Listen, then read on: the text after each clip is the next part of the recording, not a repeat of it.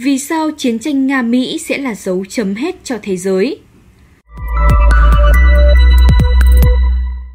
Hàng trăm xe tăng, hàng nghìn súng ống, những vụ nổ hạt nhân, hàng triệu người chết và những thiệt hại không thể đong đếm được. Đó sẽ là những gì xảy ra nếu chiến tranh giữa Mỹ và Nga nổ ra. Một cuộc đối đầu quân sự trực tiếp giữa hai quốc gia sẽ không thể giải quyết được xung đột, mà trái lại có thể là thảm họa đặt dấu chấm hết cho thế giới. Từ leo thang đến xuống thang, kịch bản có thể là một máy bay không người lái của Ukraine tấn công vào các mục tiêu ở Donbass, khu vực phía đông nước này, do lực lượng ly khai kiểm soát. Trong một diễn biến bất ngờ, lực lượng địa phương này đã đáp trả với quy mô lớn hơn thường lệ và quân đội của Ukraine chịu tổn thất nặng nề. Điều đó khiến Ukraine tiến hành một cuộc tấn công quân sự trên quy mô lớn. Sau loạt không kích đầu tiên, quân đội Nga sẽ vượt qua biên giới phía đông với mục đích ngăn chặn thảm họa nhân đạo – một sĩ quan quân sự Mỹ bị đạn pháo của Nga làm thiệt mạng và cuộc chiến tranh lạnh giữa NATO và Nga nhanh chóng biến thành chiến tranh nóng. Thế giới rơi vào hỗn loạn khi hai lực lượng quân sự khổng lồ sẵn sàng cho cuộc đối đầu mà nhân loại đã lo sợ từ lâu. Đó là viễn cảnh mà người ta tưởng tượng ra khi nói về nguy cơ xung đột Nga-Mỹ. Trong một vài năm trở lại đây, mối quan hệ giữa Nga và Mỹ đã không diễn ra như hai bên mong đợi, với những lời cảnh báo về nguy cơ xung đột quân sự của hai đội quân mạnh nhất hành tinh ngày càng gia tăng. Tháng 11 năm 2021, Bloomberg đưa tin cáo buộc Nga có lẽ đang chuẩn bị tấn công Ukraine. Bài báo này nhanh chóng được dẫn lại bởi New York Times, CBS News và nhiều hãng truyền thông lớn khác. Các bài báo nói về nguy cơ hành động quân sự ngày càng gia tăng, trong khi Mỹ tăng cường thảo luận với các đồng minh về việc sẽ phản ứng như thế nào trước một cuộc xung đột quân sự.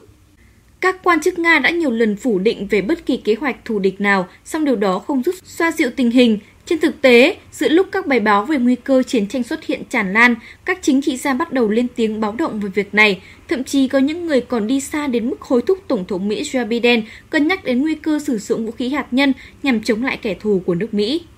Dù vậy, cuộc gặp trực tuyến ngày 7 tháng 12 giữa Tổng thống Biden và Tổng thống Putin đã phần nào giúp xoa dịu tình hình. Ít nhất là hai bên đã nhất trí tiếp tục đối thoại với nhau. Một tuần sau, Moscow liên lạc với Washington qua các kênh ngoại giao chính thức, đưa ra các dự thảo thỏa thuận với Mỹ và NATO nhằm tìm kiếm những đảm bảo an ninh giữa các bên.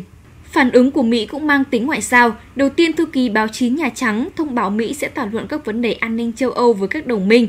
Sau đó, Cố vấn an ninh quốc gia của Tổng thống Biden là ông Jake Sullivan cho biết Washington luôn để ngỏ cánh cửa đối thoại. Một điều quan trọng nữa là ông Sullivan đã nhấn mạnh chính phủ Mỹ cho rằng Nga chưa đưa ra bất kỳ quyết định lớn nào liên quan đến Ukraine. Tại sao Mỹ chuyển sang đối thoại với Nga? Sự dịch chuyển sang xu hướng đối thoại mang tính xây dựng diễn ra từ thực tế rằng Moscow và Washington nhận thức rõ về hậu quả xung đột. Nhà quan sát quân sự Nga Mikhail Kudarenov giải thích lực lượng vũ trang Nga được coi là một trong những lực lượng quân sự mạnh nhất thế giới. Trong báo cáo Global Firepower thường niên xếp hạng năng lực quân sự của 140 quốc gia trên toàn cầu, Nga thực đứng thứ hai chỉ sau Mỹ. Ở một số lĩnh vực, Moscow thậm chí dẫn trước trong cuộc cạnh tranh này. Chẳng hạn quân đội Nga có 13.000 xe tăng, nhiều gấp đôi số xe tăng của Mỹ 6.100. Hầu hết trong số những xe tăng này là từ thời Liên Xô, nhưng xương sống của hạm đội xe tăng bao gồm các xe tăng T-72, T-80 và T-90 đều là những cỗ máy quân sự có khả năng hoàn hảo. Theo ông Mikhail Kudarenov, những xe tăng này sau khi điều chỉnh có thể sánh ngang với những phiên bản mới nhất xe tăng MI Ram của Mỹ. Ngoài ra, xét về mặt số lượng, Nga cũng bỏ xa các đối thủ cạnh tranh ở những phương diện như pháo tự hành và hệ thống tên lửa đa bệ phóng. Tuy nhiên, các chuyên gia quân sự cũng cho rằng Mỹ dành chi tiêu cho quân sự nhiều hơn Nga tới 17 lần. Từ năm 2019 đến năm 2021, ngân sách Mỹ chi tiêu cho quân sự lần lượt là 685 tỷ USD, 738 tỷ USD và tỷ triệu USD. Trong khi đó, chỉ tiêu quân sự của Nga lần lượt là 40,77 tỷ USD, 41,99 tỷ USD và 43,48 tỷ USD. Sự khác biệt trong chi tiêu quân sự cũng ảnh hưởng đến sức mạnh của lực lượng khai nước. Theo tờ Military Balance 2021, Mỹ có 1,4 triệu quân thường trực, trong khi con số này của Nga là 900.000.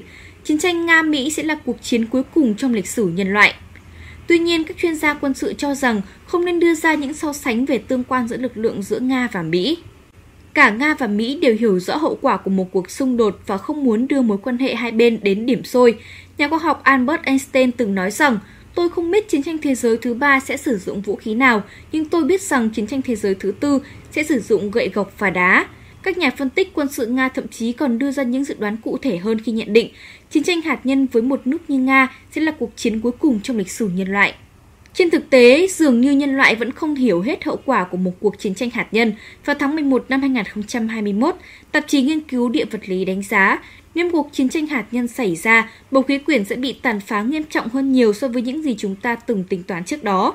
Các nhà khoa học ước tính rằng cuộc xung đột hạt nhân giữa Nga và Mỹ không chỉ khiến hàng triệu người chết mà còn dẫn đến những thay đổi về môi trường trên khắp hành tinh. Vụ nổ hạt nhân sẽ giải phóng 150 megaton cho bụi và bầu khí quyển, gây ra những đám cháy trên toàn cầu và thậm chí dẫn đến một mùa đông hạt nhân. Chiến tranh giữa Nga và Mỹ có lẽ chỉ xảy ra nếu một hoặc cả hai nước liên tục diễn giải sai ý định của đối phương và phán đoán sai về khả năng của họ nhằm kiểm soát căng thẳng leo thang. Dù vậy, tôi cho rằng thậm chí cả khi có những sự cố dẫn đến binh lính Nga hoặc Mỹ thiệt mạng hay sự phá hủy tàu hoặc máy bay của đối phương, thì Moscow và Washington sẽ làm mọi thứ trong quyền hạn của mình để tránh căng thẳng leo thang thêm nữa. Mặc dù các chuyên gia không tin rằng sẽ thực sự có một cuộc chiến giữa Nga và Mỹ, nhưng việc dự đoán viễn cảnh này vẫn không dừng lại trừ khi có một số động thái ngừng leo thang căng thẳng giữa hai bên. Hiện nay, Washington và các đồng minh NATO đã nhất trí sẽ thảo luận các vấn đề ở Moscow về những đảm bảo an ninh với vòng đàm phán đầu tiên bắt đầu ở Geneva, Thụy Sĩ vào tháng 1. Chúng tôi hy vọng không ai coi xung đột là viễn cảnh mong muốn. Chúng tôi sẽ nỗ lực đảm bảo an ninh của mình bằng những phương tiện mà chúng tôi cho là phù hợp, Ngoại trưởng Nga Sergei Lavrov khẳng định.